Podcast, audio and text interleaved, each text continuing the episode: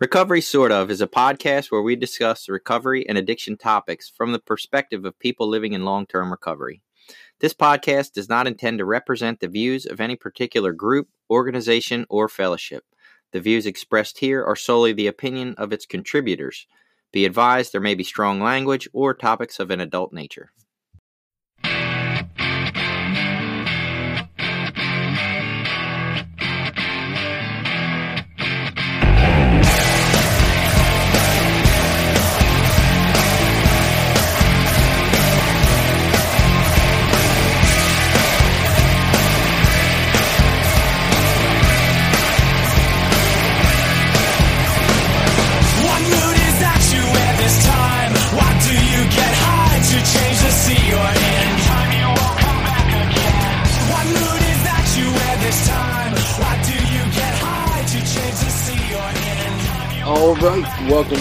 Recovery Sort of. I'm Jason. I'm a guy in long-term quarantine. And I'm Billy. I'm also a person in long term recovery of quarantine or whatever we're doing now. Uh, yeah, and so today, for the first time ever, we are not in person. We are recording remotely to try to, you know, respect all the the rules and regulations and, and attempt to, you know, still continue to lessen this curve and save lives and and do what we're supposed to do to, you know, remain not spreading uh, COVID nineteen to the best of our ability. Um, you may have just heard we have a new theme song. Uh, that is a wonderful song from the 90s uh, by Jimmie Chicken Shack. So I'm super excited about that. I actually got permission from the guys in Jimmie's Chicken Shack to use that. So that's awesome.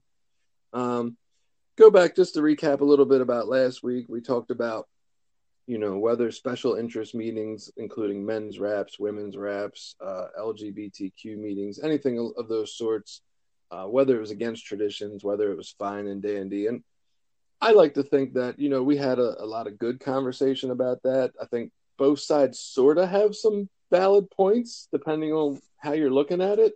Um, I do think for, for me and Billy, at least, uh, I would say, and I hope I'm speaking for both of us. I believe you were kind of arguing this side already. I, I think we kind of both agree that they're doing more good than they are doing harm for sure.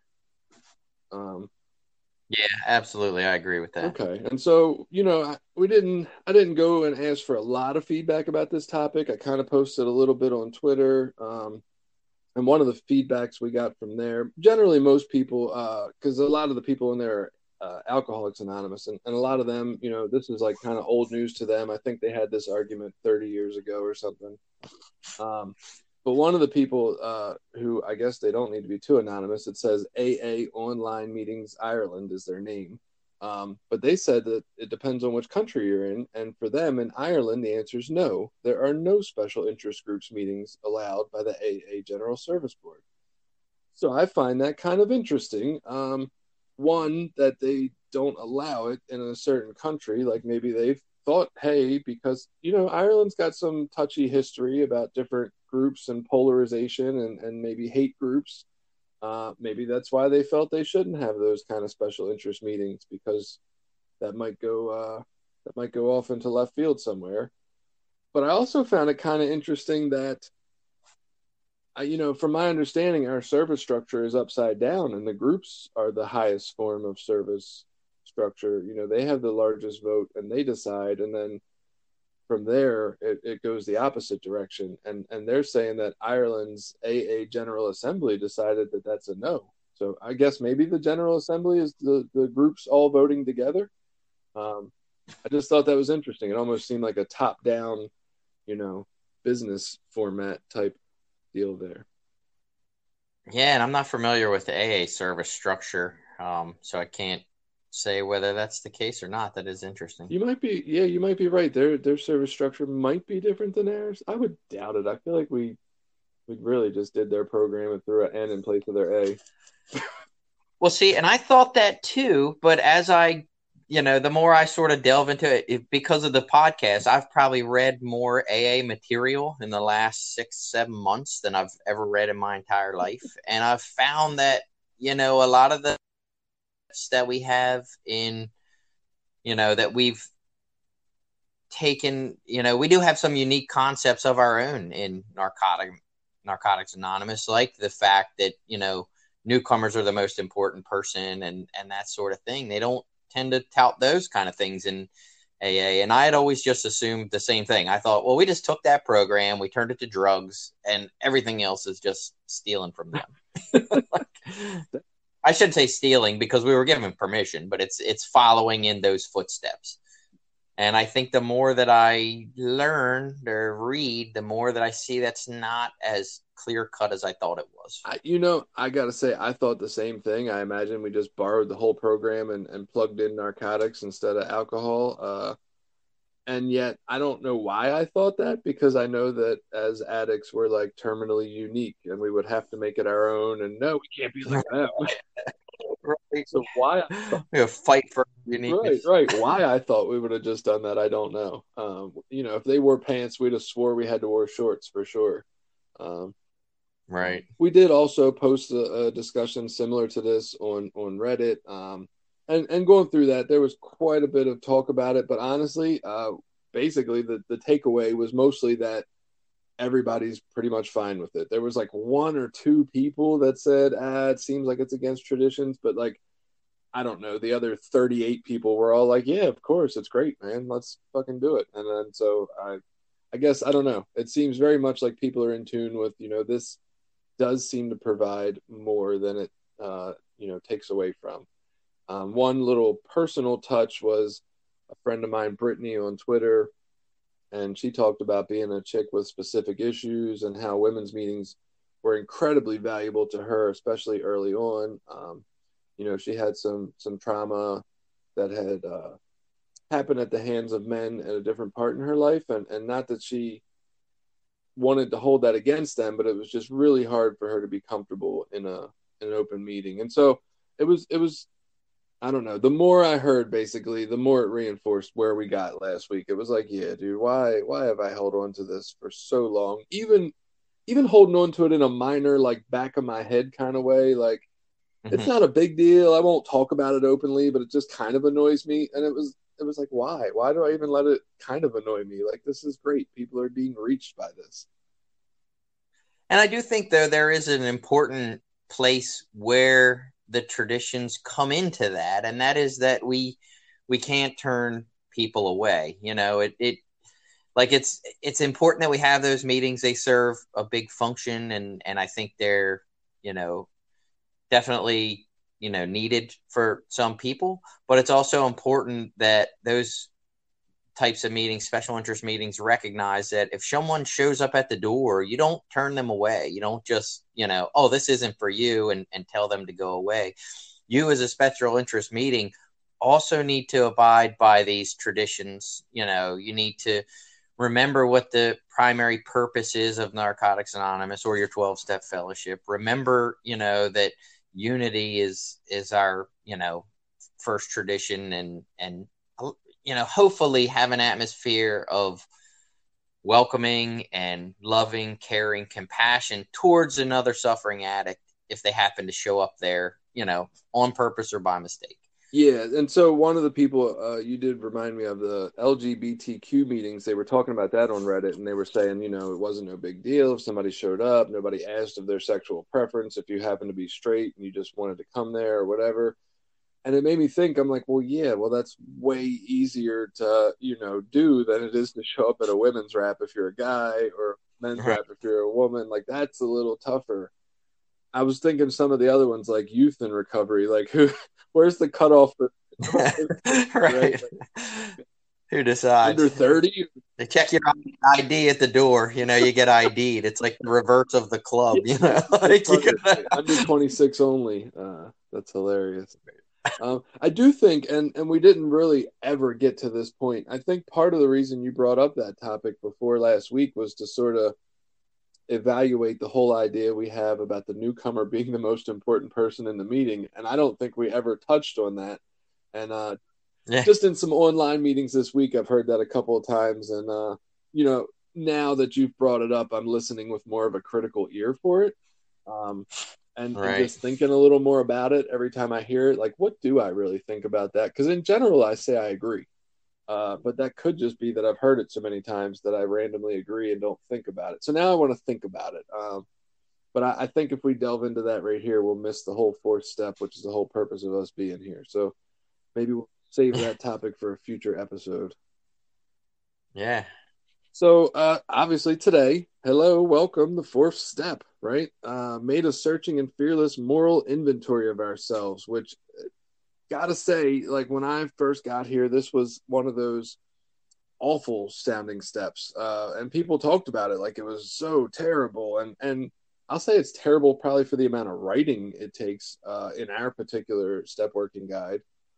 But just even the the sounding of the title searching and fearless moral inventory of ourselves that sounds awful like i just got here you just convinced me this was a disease and i was a sick person trying to get better not a bad person and now you're going to bring back into play morals and that just made me feel yeah, it definitely seemed uh, pretty overwhelming early on. That's for sure. So I went through some of our literature and just pulled out some stuff uh, that that seemed relevant. Most of us, uh, this is a quote out of one of our books. I don't even remember at this point. Most of us came to Narcotics Anonymous because we wanted to stop something, using drugs.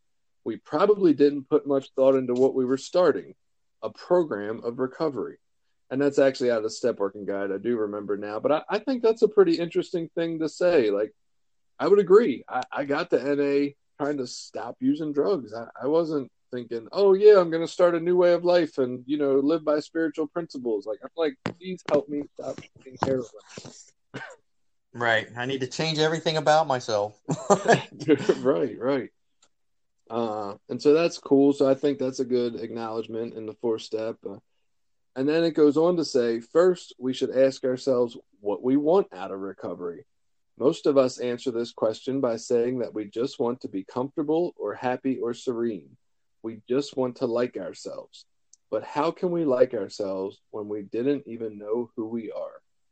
And I, I like the how that explains that. I think that's kind of a good uh, starting point for why to do a fourth step. I don't know that what I wanted out of recovery early on was comfortability or happiness or serenity. I wasn't even really familiar with that. Like I said, when I got here, I wanted to stop using. Um, now, when that didn't instantly fix my life and I started working steps because I needed something more, I, I did start to realize that, like, I don't know who I am, right? Um, I had been kind of this chameleon throughout my life.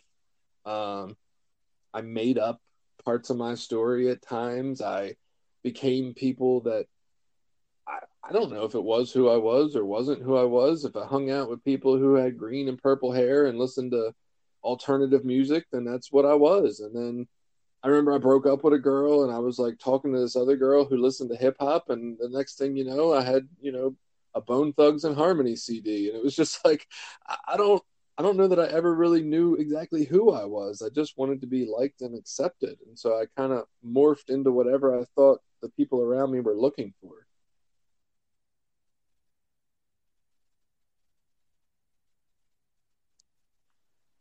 Uh, not hearing you. Oh, technical difficulties. Maybe I have to pull back up to the Uh, anchor app. Is that Yeah, better? I hear you again. Okay. Well, I must not have been able to do what I wanted. So, um, anyway, what I was going to say, I think for me in the beginning, that overwhelmingness of the fourth step had to do with the amount of work. Like I always, you know, I, I, I don't want to call myself lazy, but I tended to be in my addiction. I did things that were easy for me and that came easy to me. And if something seemed like it was going to be a lot of work or take a lot of effort, um, I really wasn't that interested. And so when I first got clean, I think that was my same approach. You know, I I did my steps originally out of the, you know, off of a off of Dittos, off of something given to me by my sponsor.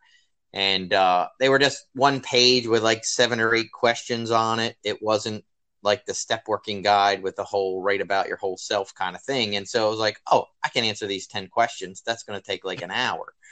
You know, when it came to a fourth step, it was like, wow, really? I got to write, you know, about my entire life, all this stuff. That just seems like way too much work, more than I'm willing to do. Um, but like say, there was also a part of me that one I had some, you know, I don't know, I guess secrets, you know, things that had happened to me with some, you know, being sexually abused and and some things that I just never really shared about or was open about with people and thinking that that's that like I might actually have to be honest about that. And then similarly, I think there was some lies in my story that I had told for so long that I thought they were true. You know, like like I had lived this lie so long that it was almost like the reality I had created in my own head. You know, and and when I got clean, sort of to to take ownership of some of that was a little bit overwhelming. No, absolutely, and uh, and some of these quotes actually touch on both of those things you just mentioned, and and I uh, I was buying in when I was reading them because I, I felt exactly the same way. Um, but I I did I, I know now, like when I talk to people about the fourth step, and really it's not so much that they come up and say, Hey, Jason, tell me about the fourth step. Like that's not what happens. People talk about, uh, Hey, I have three months clean. I'm halfway through step one. I'm getting ready to get in a relationship. I might propose to this girl and ask her to marry me. And I'm like, uh, I don't think you know yourself yet. right. Like, that's, right. Maybe that's not the best right, idea. right. So, yeah. Well, so my experience says until I worked like a four through seven, I really did not have a concept of who I was. I had an image of who I thought I was, but I didn't have the ability to really dig into that and see what part was real and what part I had just created. Um, and so I guess reading that quote out of our literature kind of stuck out to me. It was like, yeah, we how can we like ourselves when we don't really know ourselves? Um, another quote went on to say, how can we make sure and this talks about you know the end of the third step how can we make sure we are really turning our will and our lives over to the care of god the answer is simple we work the remainder of the steps starting with step four and i you know sometimes i kind of like in your face uh, responses to people like people who might work one through three and then never uh, never tackle four and say they're okay and I, and I look at this and i'm like really because you're not really working three if you're not doing the rest of them. Like that's kind of part of the point of this is to continue working the steps. Um, so I think one of the big problems people can have with this step is the idea of the moral inventory, right? Because everything I was taught about morals has to do with you know the way society has come together to form these ideas of what's right and what's wrong. Oh you shouldn't cheat on your partner. That's wrong. Uh, you should you know maybe you some societies think you should go to church on sundays. Like morals were something that were put on me they were not something i came up with myself and i think that's where my problem with step four came uh, and so i needed to hear things like the purpose of a searching and fearless moral inventory is to sort through the confusion and the contradiction of our lives so that we can find out who we really are. I needed descriptions and definitions to lay out. Like, the point of this is not to morally judge me while I'm doing this. The point of this is to figure out who in the world I am and why I don't act like that. Right? Why is it that I say, um, I want to be faithful to my partner, and yet every relationship I get in, I'm not. Right? I need to get to the bottom of this. Like, there's some reason that I keep doing this behavior contrary to what I believe should be my morals, not what other people say should be. Um, and so I needed clarification like that to understand this and not judge myself. Yeah, for myself, I think being raised, you know, religiously, being raised Catholic, I had always been told what my morals and values should be. These are what you should believe. These are how you should be living. Obviously, you know, in addiction, I wasn't living any of that. And I don't think that I even was before, you know, getting into addiction. So, you know, I definitely thought that something was wrong with me, that I was not a quote unquote moral person, not, you know, thinking that morals were what you needed to get into heaven. You know, it's like a misunderstanding all these things. And, uh, you know, it did help me a lot to realize what this was the inventory process, the purpose of it was to sort through all that stuff and figure out, well, what do I believe? What is important to me? Uh, what are some you know things that are worth holding on to and what are some things that are worth letting go you know? And until i got into that inventory i didn't realize a lot of that. Yeah yeah absolutely. I would totally agree with that. Um Now, this next thing, I'm not trying to cause any controversy uh, amongst anyone, but this, I read a, some part of this basic text today, and this might be.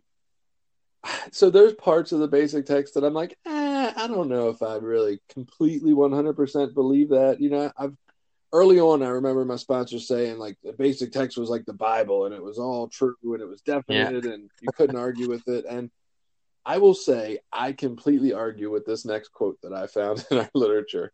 It said, We have found that fear is a lack of faith, and we have found a loving personal God to whom we can turn. We no longer need to be afraid. What? Like the rest of our literature, and even the rest of the part of this literature, talks about how we need courage to work this step and how we should allow ourselves to be afraid if that's how we feel. Uh, I, I do want to point out you can't have courage if you're not also afraid. Like, so for there to be, I don't know, for them to say we no longer need to be afraid, that just bothers me. I'm like, uh, I think I'm always going to be afraid, and I like walk through it. I don't know. Does that bother you at all, or you just don't care? Um, well, again, I think if you isolate that term and take it out of the context of the bigger picture, it kind of because immediately I think, well, you need like fear is a is a feeling, and it, it, like it doesn't matter if we like our feelings or don't like our like we feel the way we feel. As far as I understand, I don't get to control how I feel. You know, like I don't I don't just get to go, oh, I got all this faith. I don't have to be afraid anymore. You know, if I'm walking down a dark alley at night and I see a crazy barking dog, I don't think, you know, any amount of faith is going to get me through being a little intimidated, you know, being being fearful of that situation. You know, so fear is not uh, something that I get to uh, will away. You know, I don't get to wish it away. It's just a feeling that comes up. Um, and like, just like you had said, I think what I learned in recovery is what do I do with that fear? Well, one thing's for sure, you know, I need to recognize it, accept it, and own it. Hey, I'm in this situation.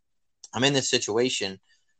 I feel fear. You know, what are some things that I can do to help me with these feelings? You know, that's what recovery has taught me to do is is not to, you know, sit on my feelings and hide them away or force them down or convince myself that I need to feel a different way. It's like to recognize it, to own it, and then use principles or life skills or whatever you want to call it to get through those feelings. Um, and again, fear is a natural, sometimes healthy, useful feeling. like there are situations I get in that I should be fearful. You know, if I, uh, you know, start convincing myself, hey, I'm going to go down to bar every Friday night because they play live music and it's exciting and it's interesting. There's a lot going on down there. You know, maybe that's a good place to go hang out.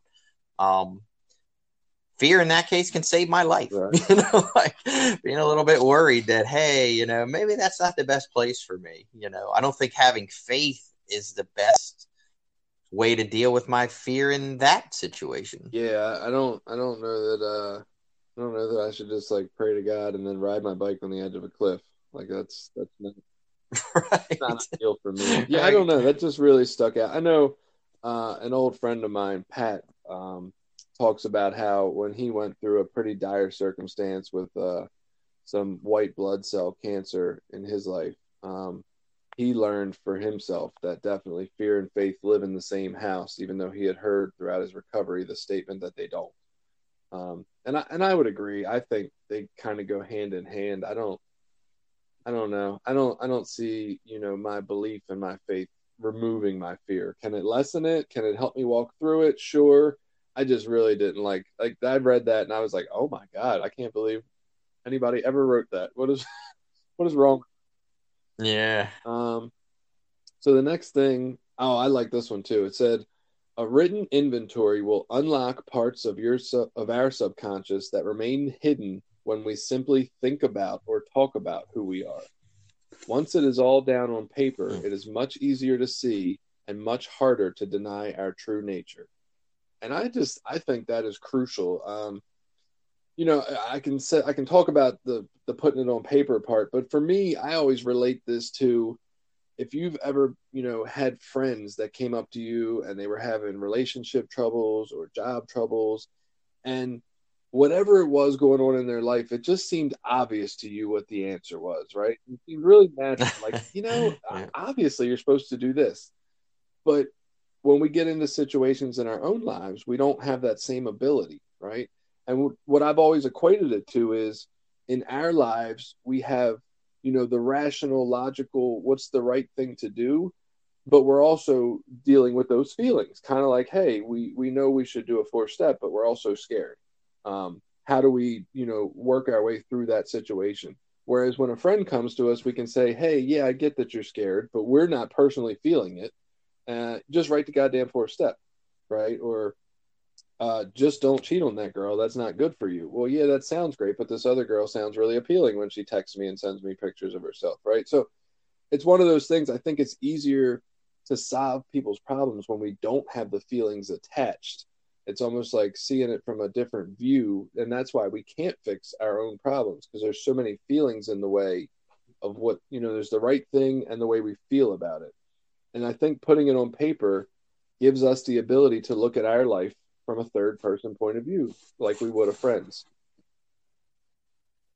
Yeah, and I know, uh, like for me, you know, I learned about things early on in the steps, like you know, denial and rationalization, justification, and I I learned what those words were, and I learned how they worked in my life. But just because I understand what they are and how they work in my life doesn't make them go away. You know, I still have situations in my life today where I'm in denial, where I justify behaviors or rationalize behaviors. You know what I mean? Because I'm I'm only looking through it at the situation through my own rose-colored glasses. So I only see it the way that I see it. Um, and you know, just because I know now, oh, I'm an addict and I suffer from you know this habit of substitution rationalization doesn't stop that. Um, when I started writing out, you know, let's take like the relationship section of the four step, I'd say, oh, I was in this relationship and, you know, this is where it went bad. And I was in this relationship and this is where it went bad.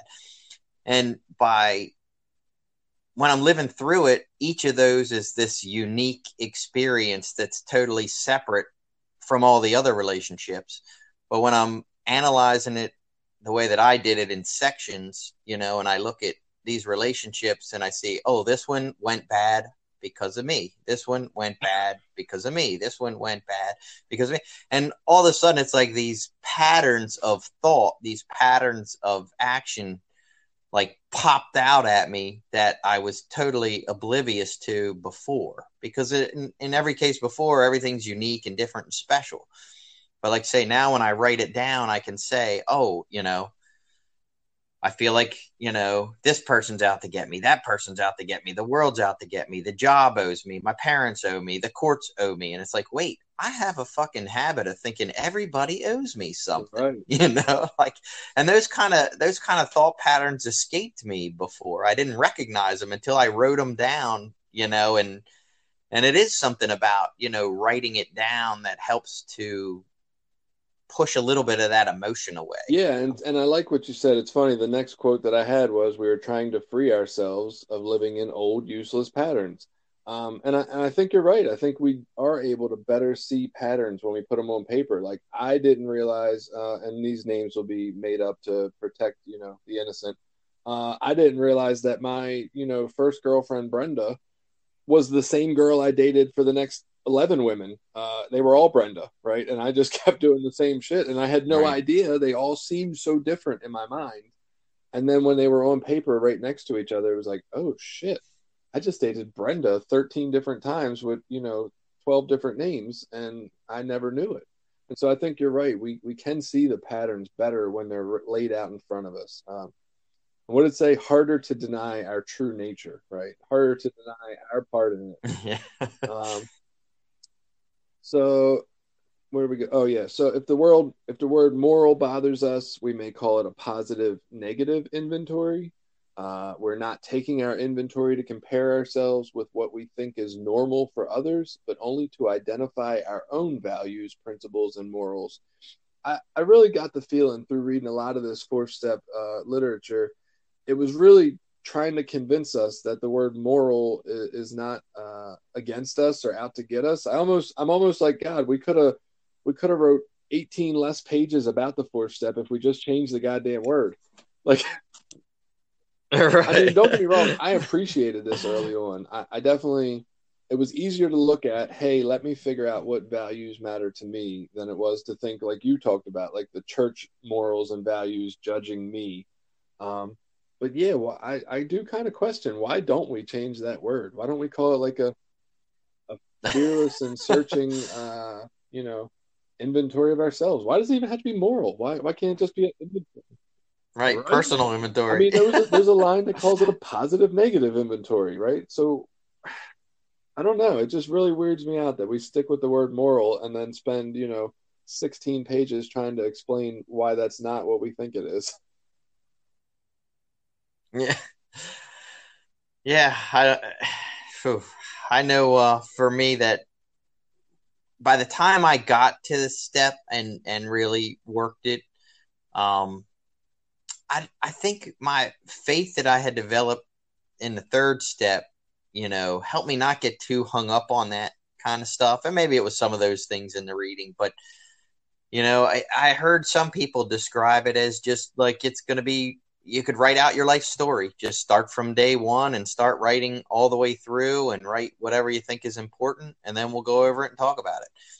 You know, I've heard people doing it that way, um, where it's more like a write a freaking autobiography of yourself. I guess. You know, I don't know. I've heard people say they did whatever four or five notebooks full of shit. I didn't have all that. Mine was fairly simple. It was definitely less Right. than one full notebook. like, it, it was not this, you know, hundreds of pages of deep philosophical bullshit, um, which for me is odd because I love to act like I'm deep philosophical, you know, person and pontificate on all kinds of great ideas. But you know, and and maybe that's part of the problem is maybe I think too much and I overcomplicate and and confuse things too much in my own head. And so, you know, when I got to the inventory, I just sort of approached it as like it's just one question at a time. I don't really know.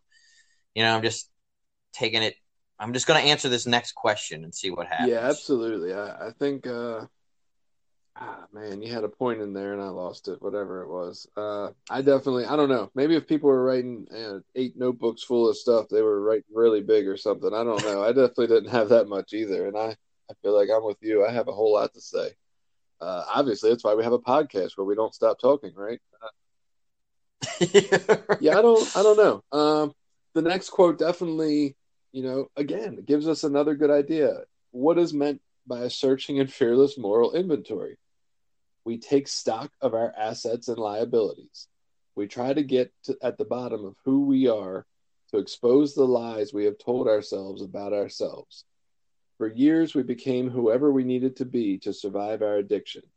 After living a lifetime of lies, we began to believe those lies. Although we did discover some valuable truths in the first step, the fourth step further separates fantasy from reality. We can begin to stop being the person we have invented and find the freedom to be who we are. Um, and so I think that, you know, goes back to talk about a little bit about what you said earlier about how we invented who we are and uh, some of the lies you had started to believe. I know when I got here and even working some steps, I shared for a long time that I had been in like seven or eight different detoxes. And I think when I got here, that was kind of the story that was regularly being shared that I heard. It was almost like a rite of passage, how many detoxes you had gone to, and if you'd been to jail, and like all these things were like kind of like your qualifications for how how much of an addict you were or how sick you were. I don't know. It was almost like a competition who was the sickest, right? Like and so my story regularly be, regularly became that I was in like seven or eight different detoxes and this, that, and the other. And so recently, uh, I got into the process of trying to file for a pardon, and it, you, it, they actually want that information. Have you ever gone to drug treatment? Where? When? Blah blah blah blah blah. So I was talking with my mother about trying to remember, like trying to piece together my life and where I actually went, and we all, we can only come up with three. And so I don't know where this lie of like seven or eight came from, but apparently I've been at three. Uh, I might have been at one or two of them more than once, but it did not equal seven. And so it's just interesting that even later on in life, like still figuring out the lies that I made up and still kind of believe.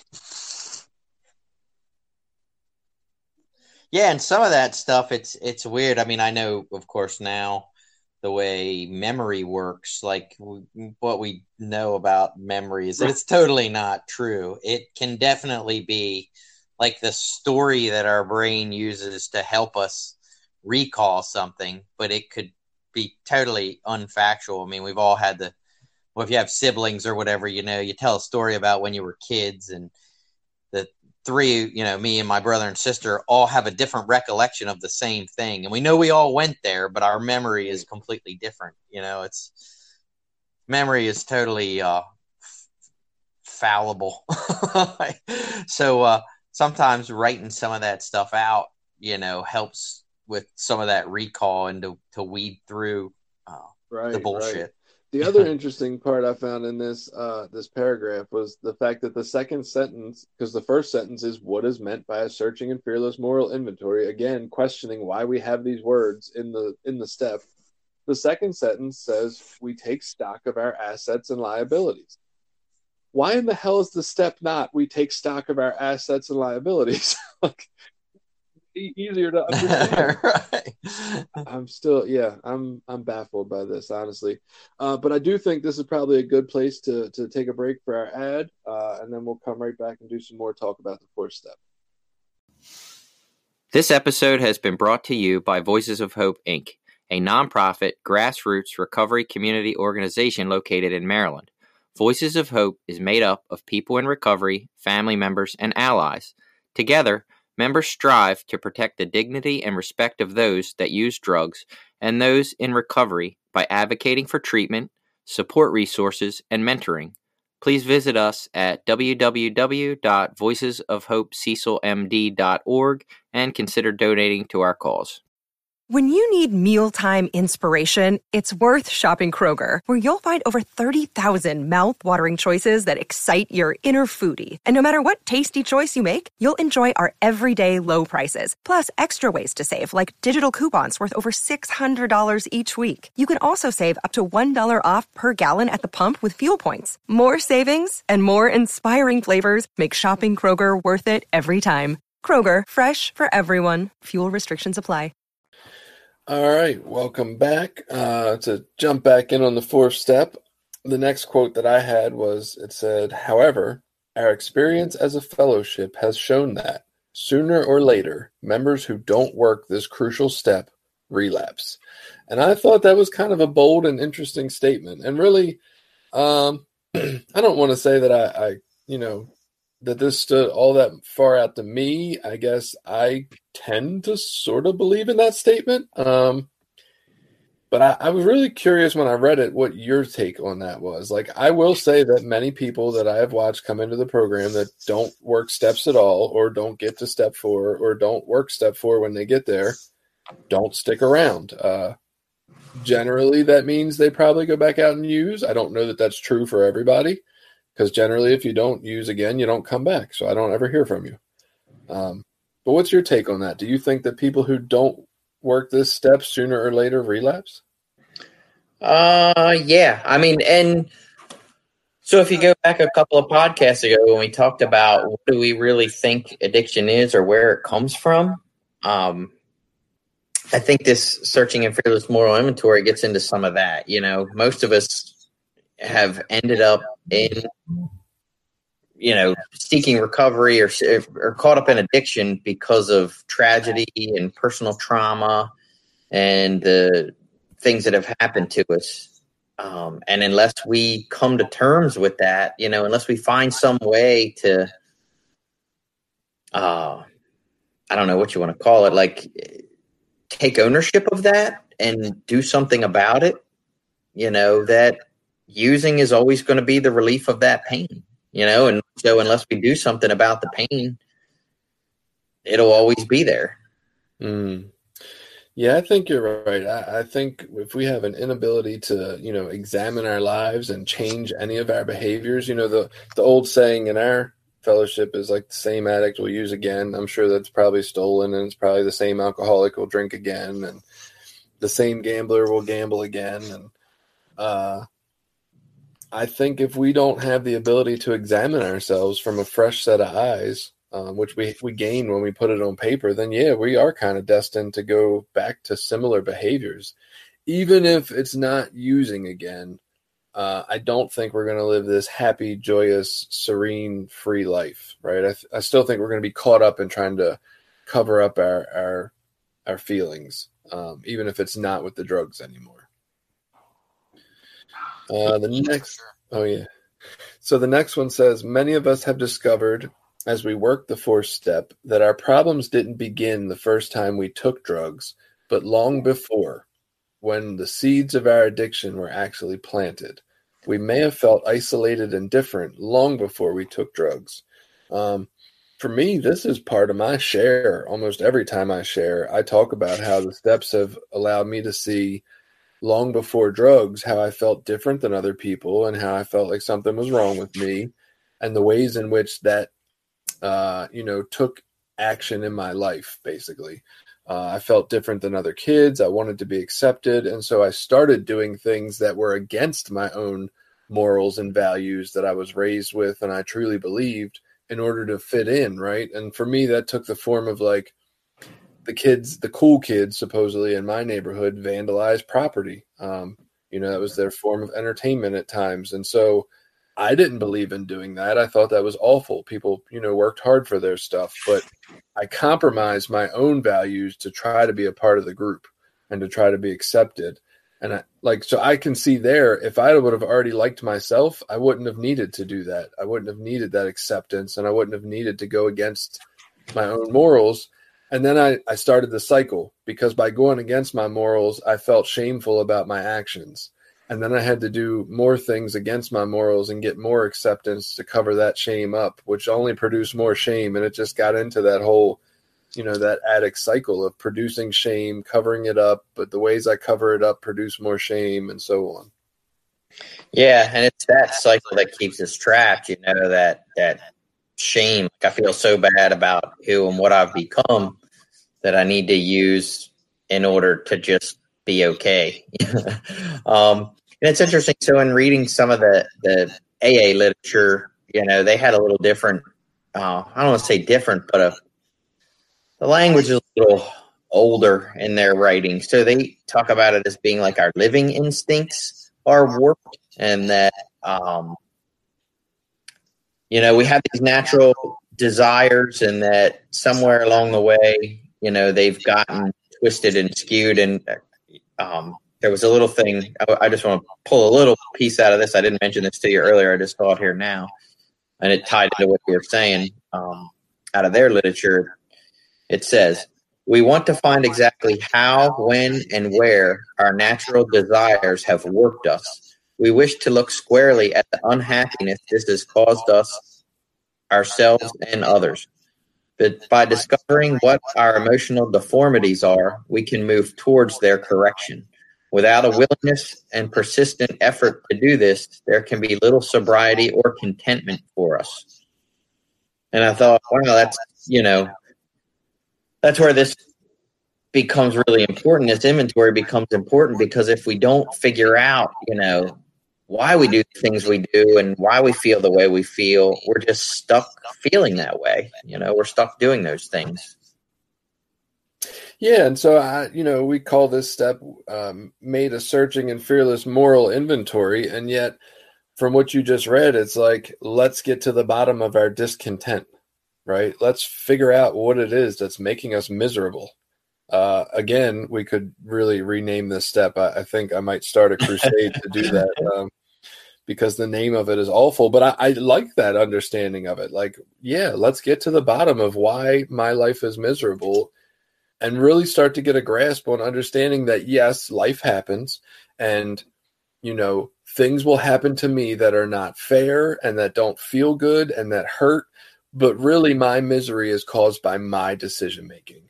Um, that's what I think I started to see in this four step process that my discontent with life came from my internal being and that I had the ability to like alter that over time slowly to be happy with what I had, no matter what that was. Um, kind of like right now, where you know a lot of people we love our in-person meetings and and hugging and circling up and and all this stuff and our face-to-face contact, and yet we're in a situation where life has given us lemons, right? We're stuck at home. Um, and, for me, at least, uh, I've really felt the ability to to make lemonade with it, man. I'm I'm enjoying a lot of that, and I think we're going to talk about that in a couple minutes. Um, but I think that starts in this fourth step. Like, what I could sit around and be miserable that I can't get to in person meetings, um, and that's just not the choices I've been making. Thank God. Yeah, for sure. And and you know, correcting um some of my negative patterns of thinking. So I always lived in patterns of I'm never going to get enough. No one's ever going to love me enough. I'm never going to have what I want, you know. So I got to take it, I got to get it, I got to manipulate for for myself. Um that pattern of thinking ran most of my life when I was using, and I thought that that was the way you survived. That that was a good coping mechanism, you know. Right. And like you say, I didn't realize until I got clean and started. Okay, so what does that really look like in your life? How is that playing out in reality? And when I got into that inventory and wrote down the results of living that way, um, I found out that it was not getting me what I wanted. You know, it wasn't serving the purpose that I thought that it should. Hmm. I, you guys can't see this because you're listening to us, obviously, but I'm sitting here looking at Billy, and he's got this uh, beautiful background of like trees and like a starry night, but it's pretty well lit. And and I'm I was in a meeting yesterday, and I was out back, and like you could see the line of trees behind me, and I was like, man, this looks really serene. And amazingly, uh, the trees behind his head, I feel like he's outside at night. I really do. I know, it, you know, it probably seems silly, but it really is a nice little picture to look at. I need something to hang behind my uh, myself for when I do these video things. Yeah, well, this is already here. Jen hung this up over our bed uh, in our bedroom. Just so it reminded her of traveling. It's a, I guess it's a whatever uh, big cloth thing of a famous painting. This is I don't know what the painting is or whatever. I've seen it on other places. We were actually in a restaurant and they had this exact thing painted across the whole wall of the restaurant. So huh. it's off of some. It's a copy of a painting in a tapestry that would just hangs over our bed. I'm surprised. She felt, it reminded her of traveling, and being outdoors and out in nature. That's awesome. I really do like it. I'm just picturing like you see this in the uh, in the restaurant, and you just go over and take a nap because that's your default when you see it. right. Uh, no, but I do. I saw somebody in a meeting that had like a a large, uh, I guess, blow up picture of a medallion behind their head with the amount of clean time they had, and I thought that was uh, damn nifty. yeah. um, and I'm like, man, I need like a giant like basic text tapestry or something, just something cool to hang behind me. I don't know. I'm gonna figure that out. I'm about to order. Yeah, right. um, so anyway, back to the back to the fourth step. I digress. Uh, so one of the things that got me about the fourth step, I went into it, um, and you mentioned this early on in this conversation too. You talked about how you had some things that you did not think you were ever going to share with people. Um, and I similarly had some things that I felt pretty shameful about that I was like, yeah, there's just no way I'm taking this to the grave. Nobody can ever notice kind of shit. This is the kind of stuff that, you know, and it all tied into the way I felt about me and feeling like I was less than a man. Um, I'm, I just said, if anybody knows this, they'll know for sure that I am, and I can't let that happen. Uh, and so I wrote this fourth step, and I kept waiting for the question to come that was going to ask about it, and none of them did and I kind of felt like I was getting away with something. I was like, yeah, oh, God, yeah, I don't have to talk about this, right? Um, and then right at the end of you know, yeah. fourth step in the step working guide, it says, "Are there any secrets that I haven't written about yet? What are they?" And I was like, "These dope fiend bastards, right? like." Right. Obviously, I've written this eight pages back and front or whatever it was of material. I, I'm not going to not share it at this point. And I'm not going to lie about it and say, no, there's no secrets. There's obviously a glaring secret I've been thinking about the whole time I've been writing. Um, and at the time, that was, you know, I had this this instance happen. Um, I had done a lot of drugs with a guy. I was leaving his house. It was not a good neighborhood.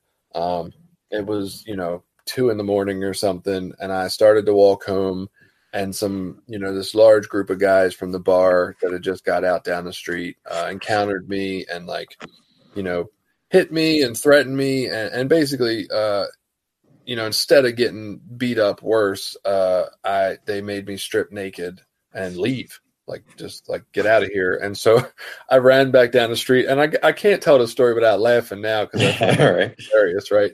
Uh, so i ran down the street butt ass naked back to like my friends. He kind of had a sort of closed in porch and i hid out there for a while and i actually knocked on his door. I was going to ask him for clothes or help or something but he never answered. Um, and so I ended up waiting it out and I walked I was like fuck it I guess the best thing to do is walk home now like while it's still dark you know before anybody sees me. And when I got back to where I was my clothes were there so I got dressed thank god. Uh, but I and that was really really shaming at the time I felt mm. so ashamed of myself I'm like oh I, I should have just died I should have let him kill me instead of you know doing this and I, I think that's kind of ridiculous now like obviously do whatever to stay alive that's the important part but I don't know. I definitely find the the story humorous at this point in my life. The fact that I was, you know, naked running around the streets of Baltimore City at one point. Um, but yeah, I, I was never going to share that with anybody, and you know, this step forced me to do that. And through forcing me to do that, it allowed me to share that with another human and really feel that they didn't care or judge me over that situation. And they thought, you know what? I might have reacted the exact same way you did if I was in it. That's scary. I'm sorry you had to go through that. And that was just the first experience with like being accepted for who I really was, um, and hugely important to the rest of my recovery. Yeah, and I think there's some important things there in the four step is that, and this is actually going to lead to a question that I'm going to ask you. Um, in the fourth step, it's it's not a fifth step. You know what I mean? It's it's not revealing all this stuff. And you know, my sponsor had explained it to me is you know, it might not be him that I go over my fifth step with. Our fifth step does not have to be our sponsor, or all of that information doesn't have to be given to one person. That's so weird. You know, it it doesn't, you know, that that and it's written that way on purpose. You know, it, it doesn't necessarily mean, all right, after I write out this whole inventory, I gotta go tell my sponsor. Like that's not what it means. You know, the the point of it is to get it all out there so that we can, like say, recognize some patterns, recognize our behavior in certain situations, maybe gain some insights like you're talking about into, hey, this wasn't your fault. You know, I was sexually abused as a kid. You know, that wasn't my fault. It's okay to feel victimized in that situation. You know, it's okay to say, man, that shit was wrong and someone took advantage of me. Like, and I didn't know how to do that before. Um, and I learned that. Uh, and I think so the question that leads me to because because I've done this early on when I sponsored people and they did the fourth step out of the step working guide, I would say, okay, now it's time to go over your fourth step.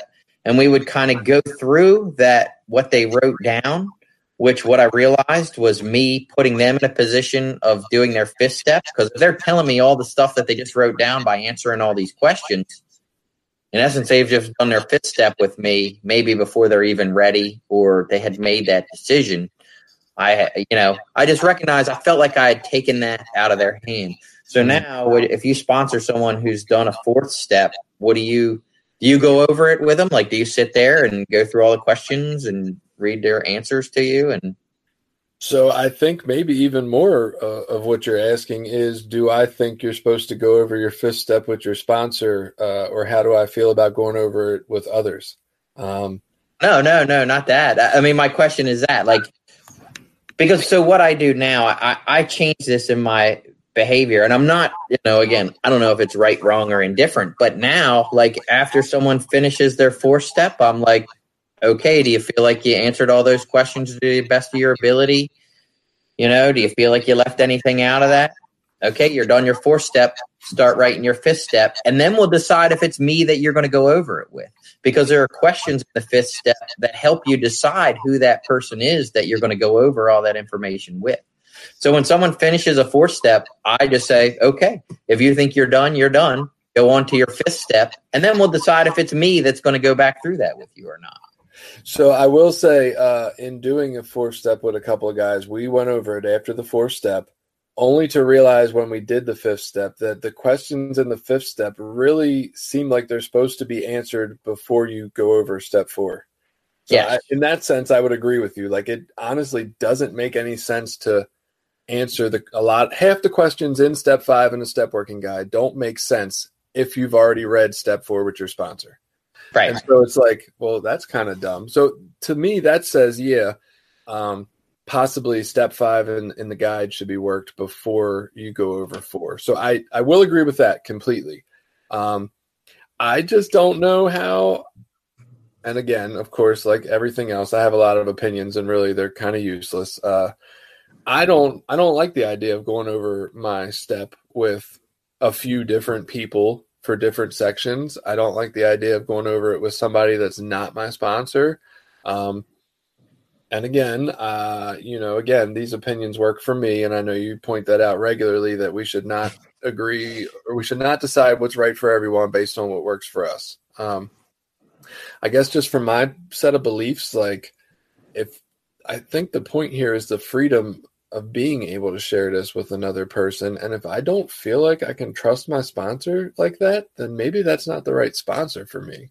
I don't know. I, I just can't imagine. And I, so for me, if I was to share parts of this with different people, I feel like I could use that to manipulate to not give the whole story, right? Like I could still hide behind, oh, well, I'm only going to tell you this part of it, which doesn't make me look too bad. And then I'll share this part that doesn't make me look too bad. But if I had to share all that together, it would make me look bad. And I don't want to do that. So I feel like it gives me room to, to hide if I do that kind of stuff. What's your take on all that? Yeah, I mean, I guess that could be a possibility, but it doesn't have to be. You know, it's it's so I probably have things that I'm more comfortable sharing with my wife.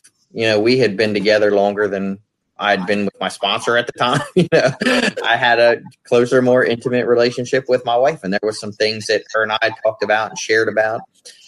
And I don't think there was anything intentionally in my fourth step that I kept from my sponsor. Like it wasn't anything like that. Like, oh, I'm not going to tell him this, but I'm going to tell my wife that.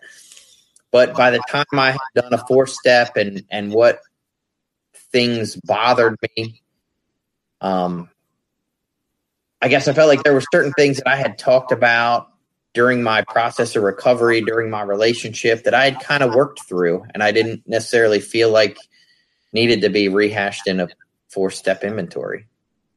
How would you right? How would you feel about a sponsee that said, "Hey, I'm just going to share this uh, with you know my priest. Uh, I don't, I don't really want you to know it, or I don't feel comfortable sharing it with you, or, or even just that feels like the place to share this. Like, doesn't that kind of hinder your ability to help them with like six and seven and eight and nine?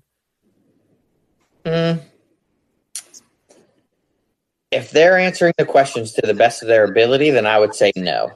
You know, because you know as well as I do, me pointing out a defect that you don't take ownership of is almost pointless anyway. You might hear the words that I'm saying, but you're not going to do anything about it unless you recognize that it's a problem for you and your life and take ownership of that. You know, how many times people give us advice, advice, advice. You know it's the right advice, but you don't take it. You don't do it because you're not willing to listen. So Hmm. Yeah, but we you know there, there's nothing like I, okay so i guess my role as a sponsor i don't feel like is to enlighten like there's no information that i have that's totally unique to me that's to save someone's life. And if i drove off a cliff tomorrow and anyone that i sponsor had to get a new sponsee i don't feel like they would be denied anything. You know what i mean? Like the process of recovery they would still gain whatever they were going to gain in spite of me and my great, wonderful insights and great, wonderful information. Um, I feel like my role as a sponsor is to guide my sponsees along a path and that they're going to get out of that exactly what they're supposed to get out of that. Maybe not even the same thing that I got out of it. I agree with that, that they are going to get it. I just, I guess for me, feeling like if they've asked me to sponsor them, I generally am that person with that spot to show them those things, right? Like, even if, they're not hearing it right that minute, if they don't have any awareness of something, and, and like I feel like they've chosen me to be the person to to, to pull them up and say, "Hey, I kind of noticed this thing about you. I don't know if you've ever noticed it or not before. Like, I want to lovingly give you some awareness that maybe you should try to look for this and see if it, Mm. it resonates with you. Like, I feel like they've asked me to do that for them. And to me, I'll say this, this would be my get out of jail free card for that is that I always go back to the old sponsorship pamphlet. And it says in there, our sponsors are not our marriage counselors, social workers, financial advisors. They are a guide through the 12 steps in Narcotics Anonymous. So my role as the sponsor is just to guide someone through the 12 steps. If we develop a relationship as a friendship, or if I become someone that they look up to and admire, um, that's great but like my first sponsor who i love and helped me you know immeasurably early on in my recovery as far as relationships went he was a fucking basket case. He got married and then cheated on his wife and then they separated and he was dating all these chicks still going back to his wife. You know like he had all these other uh i don't know what it was his defects of character going on at that time in his life in relationships so he was not someone that I went to for relationship advice. Didn't mean he wasn't a good guide through the steps. Doesn't mean the information that he gave me to keep me on my journey wasn't still important. It just, there's, I guess what I mean by that is all of us have areas of our lives that we're really good at and areas of our lives that we're not so good at. And as a sponsor, I can't possibly be good at all areas of life to have the information that's going to help you in all areas of your life. No, I dig it, and, and I agree. You know, at its core, yeah, we're a guide through the steps. Um, I am curious if the, they reworded the sponsorship pamphlet not that long ago. I'm curious if that part of it's still in there or not. I haven't. No, it's definitely not. it's The not? new one's all wishy washy. No, Oh, no. the new one's the new one is written like the sponsorship book. So have you read the sponsorship book? I completely passed on that when somebody told me it really didn't tell me how to do it. No, it's well. I would encourage you to read some of it. I haven't read all of it. I would encourage you to read some of it so that you can see what I mean when I say it's very wishy washy. They, it- it's, I don't know. It's useless. That's what I would say. and so they they took the sponsorship pamphlet and changed it to match along to that. It's basically like your sponsor can be anything. It can be anybody. It doesn't even matter. In fact, we don't even know if they need to be in the fellowship or not. Like it's just fucking crazy. No way. It's I mean, I'm exaggerating a little bit, but it's pretty bad. Wow. I have I don't think I've read that. I feel like the versions I have must be the old versions then. I don't know. Yeah. I'm gonna have to look into that. Um so I would say, yeah, okay, I agree. Uh, you know, sponsor guides you through the steps, but in a couple of steps it mentions like, hey, go to your sponsor or people you trust and ask them what your character defects are if you don't, you know, if you can't see them or your assets. And if I haven't heard my sponsee's fourth and fifth step, I might have some difficulty, especially if we don't have a relationship outside of the steps. Like if we're not seeing each other at meetings, we're not friends, we're not talking regularly, and we just go over step work, I feel like four and five are kind of crucial for me to be able to see what character defects are in their life. Sort of. So I would say, uh, and I guess it's okay to say, so as your sponsor, do you think I'm not aware of some of your character defects at this point? Well, we we talk a lot. Like we Right. talk, we had that friendship relationship. If we just met up to do steps, uh, I don't know that you would know. Oh yeah, that's for sure. Yeah. so that's what I feel like. If we only met up for steps, and that's the only iteration of sponsorship we use, uh, and you, I don't go over four and five with you or five with you because I I do that with a priest because that's what I think is right for me. Then when I get to six, I come to you and I say, "Hey, it, you know, the step told me to ask you about what kind of defects I got, and all you've seen of me is that I wrote answers in steps one, two, and three, and you know, I'm honest, open minded, and willing as far as writing those three steps. I don't feel like you have, I don't know. And of course, you know, Yeah, well, and all that, and all those hypotheticals, if, if, if, then yeah, you're probably right. If I have a sponsee that never calls me or doesn't go to any meetings, and they only ever work step work, and then we only ever meet to go over step work, I would be a hindrance in that situation. If there's a guy, yet, but if if all those things happen, then yes, it would be If- difficult.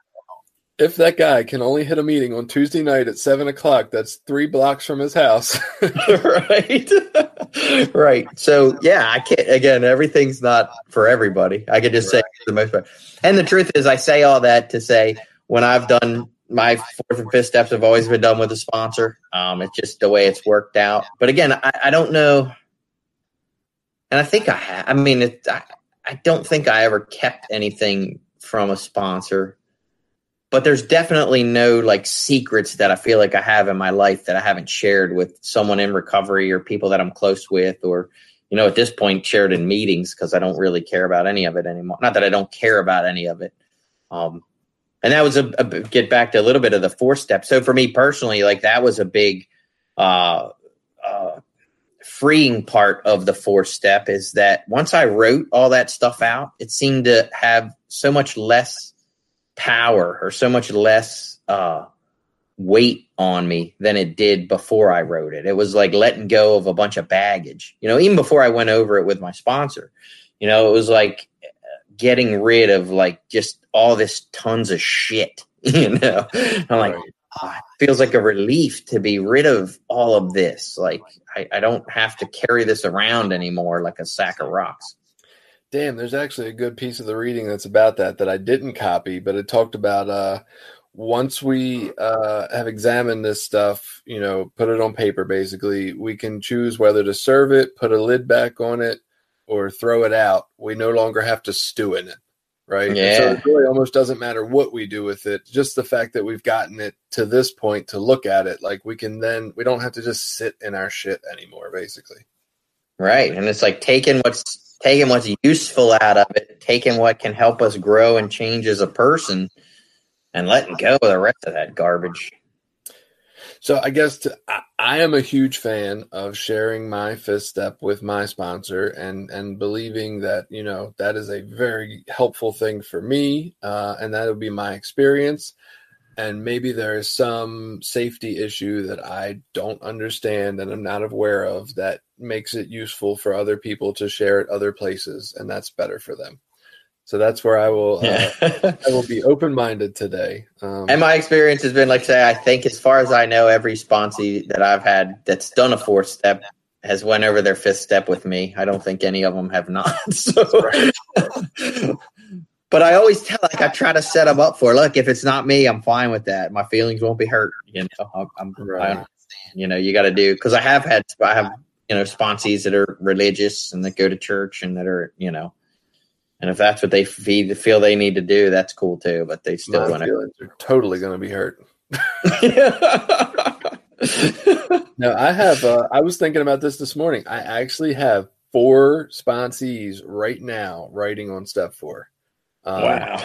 Three of them for the first time, and they are stalling. Uh, and then another guy for his second time, and he's stalling. And and along with that, I am on my fourth step currently. Um, once again, I find myself sitting a little with my fourth step and not writing it. so I I blame college courses and papers on why I don't, but really, I probably have a little time to invest in it. Um, Yeah, and it's funny. Mine same way. Like I did my first three steps when I first got clean and like couple of months. You know, within like ninety days or four months, five months, something like that. And then it took me, I think, three years to finish my fourth step. wow. And because I wrote on it all that time, I mean, it, like life happened. You know what I mean? I got clean and I started a new career and I got a wife and we, well, she wasn't my wife at the time, but I got a relationship and we moved in together and, you know, we got a house and it just started living life. And that process at the time seemed way less important now that I was clean and everything was happening for me. That's and- so interesting.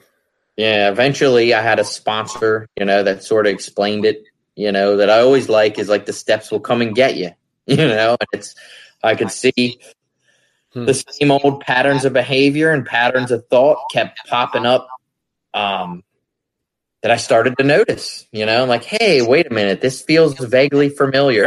like, I think I've been here before, you know, and and that motivated me to pick up my step work and and start working on it. And then when I finally decided to really get back into it what I had done was I had made a commitment to I'm going to do one hour a week. I said I'll just, you know, whatever. I can't remember what night. Let's say Tuesday night at seven o'clock. That's just like going to a meeting. That's going to be my time that I write on my step for an hour, and I'm just going to do an hour. And some nights I did more than an hour, and other nights I did like an hour. And I'm looking at the clock, like it's 54 minutes. I guess I'll answer one more question, and then I'm fucking done. Um, but it took that level of commitment to just be like, I'm just going to do this because I need to do it. And eventually I got through it. So I will say, I think when you say uh, the steps will come and get you, I think you just co-signed all my sponsees bullshit about sitting on this step. um, so I found this in our literature and, and kind of a little bit about what you were just saying. Um, and I sent it to a guy. I didn't. I wasn't going to read it here, but since I sent it to a sponsee this morning, why the hell not? It says consistent action on our fourth step is important. We can't afford to delay work on our inventory. Once we begin writing, we need to continue our inventory until we are done. If we have a tendency to procrastinate, it is a good idea to set aside a certain amount of time each day to work on our inventory. Such a routine establishes our inventory as a high priority in our lives. If we put our fourth step away once we have begun, we run the risk of never returning to it. And so I just thought that was interesting. Like, I definitely, I mean, here I am working on one. I am not setting aside a portion of every day to write on it, or even like you just said, a portion of every week. Uh, but I guess that would establish it as a pretty goddamn high priority. And maybe I need to set a calendar hour, you know, for me to do that every week. Yeah, and, and I'm sure it's one of those things where I, I heard that reading or read that somewhere, and that's why I did what I did. I mean, most of my guidance and direction has come from either a sponsor or someone who said that in a meeting, or I read that specific thing and said, "Hey, I'm going to try." These people tend to say things that help me out, so maybe I'll take this advice. uh, so the last thing I had uh, was oh another question we should ask ourselves now is is there anything in this inventory that is either an exaggeration of what actually happened or something that's not true at all? And that's not anything uh, novel. We kind of mentioned that earlier when we talked about our, our you know our image of ourselves being somewhat distorted by the lies we've told of who we were. I mean i when i spent some time uh, you know incarcerated i definitely instantly became a drug dealer uh, and tried to tell stories similar to that that other people had told me about how we cooked stuff up or how we sold things. And like that was nowhere near any kind of reality for my life. I never sold drugs whatsoever but it seemed way cooler to be locked up for that uh, and so you know I, I just think it's a huge a huge part of my life was getting away from feeling the need to lie or to be something different to be enough right? It was just learning that I could be enough in me. Yeah, and I mean, when I when I hear that, I actually thought of something a little different. Um, because I remember I was in jail and telling same kind of lies, you know, and and told people, you know, oh yeah, I was dealing and all this other stuff, and uh, I'll chalk that up to survival mechanisms or whatever. And you know, to me, that stuff wasn't as important as like the biggest lie I think I told myself uh, for the longest time that kept me trapped in addiction is that no one loves me, no one cares about me, and no one's ever going to do anything for me. I got to do it all for myself. I got to, you know, and I had a family, parents that loved and cared about me. I had relatives and people that loved and cared about me. Um, but the lie I had convinced myself was that nobody loves me, nobody cares about me, and no one's here to help me. Mm. Uh, that, you know, just kept me in a state of self pity and and justification for all sorts of behaviors and and all sorts of things. And that lie, you know, hurt me way more than any dumb bullshit story that I told to some asshole that I met in fucking the jail. You know, right, right.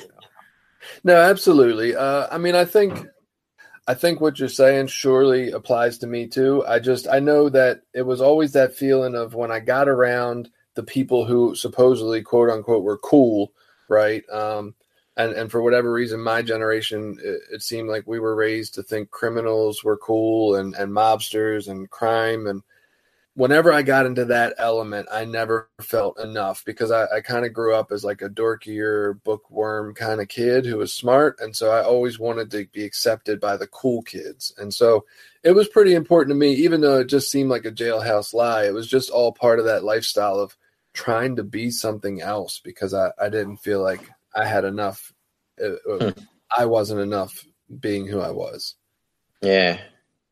So what was that AA thing that really stuck out to you? Oh yeah. So in uh again some AA literature I was reading, they had a good what I would call almost like a summation of what I took kind of from from their uh, writing on this. Hold on one second. Let me find it here. So it says by now the newcomer has probably arrived at the following conclusion that his character defects, representing instincts gone astray, have been the primary cause of his drinking and his failure at life. That unless he is now willing to work hard at the elimination of the worst of these defects, both sobriety and peace of mind will still elude him. That all the faulty foundations of his life will have to be torn out and built anew on bedrock. Now, willing to commence the search for his own defects, he will ask, just how do I go about this? How do I take an inventory of myself? And so, yeah, I thought pretty interesting. I, I thought it was kind of a good summation of like, you know, that at the end of the road, when we figure out all our best thinking and best ideas and, and best fucking go at this thing called life, you know, have totally let us down and failed us. You know, how do we figure out, okay, I need to get on a new path. I need to, to sort of fucking get my course, you know, back on. Yeah, so I, I what I find a little bit interesting, uh, almost they use similar wording that we do, but we use it in a different way sometimes. We talk about like one, two, and three being the foundation steps of our recovery, and they go on to say that like four in four, we sort of realize that we need to go and rip out the foundation of our life, like what our core has been based on, and sort of reevaluate building that into something you know more sustainable that that means more to us. And I I like that. I like imagery, right? I like analogies. Yeah. I'm always a fan of that. I will say though that you're you're right. It's always hard for me to understand. yeah, Always it's tough like, to. God, how are they going to get like younger members to read their literature? Yeah. It really does sometimes feel like, and I hate to say this because I have nothing but respect for AA and the people in AA, but it, it feels like I'm reading the King James Bible sometimes when I'm reading through some of that stuff, and it's really tough. Who the hell says bedrock besides like engineers planning a building at this point? Like, I don't know. Very weird. Um, so I think that's probably all I can think about to say on the four step. Of course, the best quote out of uh, NA literature about the four step: the only way to write a four step is to write it.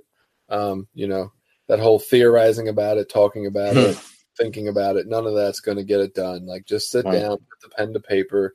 No matter what format you use, like you mentioned, there's the people who write their life story.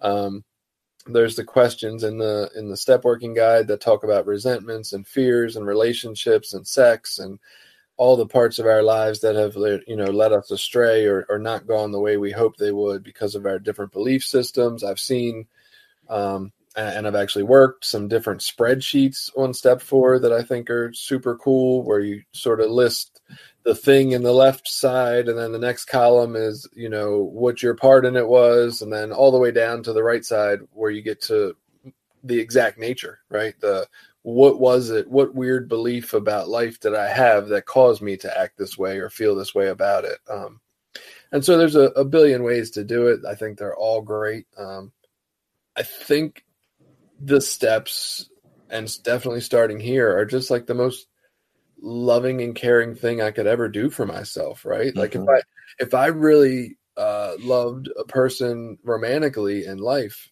my drive is to know as much as I can about them. I just want to know so much about them and I'm so interested and like I think it's that kind of investment in myself. Like I I love me enough that I really am interested in who I truly am and, and what is it I like and, and pursuing that and you know examining things as if I, I've never done them before and seeing if I like them or not. And this is the beginning of that process for me. Yeah, and in the beginning for me, I don't know if I so much loved myself, but I felt uh, maybe a little less hate for myself and a little more curious about the person I could possibly be. You know, I felt so confused about the person I had been using, you know, and and that idea in my head that uh I needed to to sort through some of that and figure out, you know, wow, what what am I? What am I about? What do I really think? What do I really believe? you know. Yeah, no, absolutely. Yeah, early on there was not it was not a place of self love. I, I didn't mean to come across that way. If that's what I said, that's more of No, you didn't say that. Yeah. definitely early on i was just as confused as you i mean in addiction when people said uh, why are you acting this way why can't you get your life together my answer was always i don't know because i was Yep. just baffled as them right like Right. i don't get it i i want to do something different why can't i and so i yeah that's where i attack this step from like i'm curious what the hell's wrong with me i can't seem to do what i think i want to do and here is where our lack of skills in recording across the internet uh, and possibly the overburdening of technology uh, right now as everybody uses it came into play. Uh, the rest of this episode had a very bad echo every time that Billy talked, bad to the point where, uh, as disappointing as it is to cut it out, it was really not um, tolerable to listen to. And so I hope you enjoyed this episode. I hope uh, it was a good talk about the fourth step. Uh, we had pretty much wrapped that up and moved on to other topics. And so please uh, work your steps, enjoy your life, love each other, be kind to people, be open minded, uh, take care of yourself, stay safe, and we'll see you next week. That wraps up this episode. Please subscribe, rate, and review this podcast on your preferred platform. If you have ideas for topics you'd like us to talk about or just want to add an opinion, contact us through Anchor, email us at recoverysortof at gmail.com, or find us on Twitter at recoverysortof.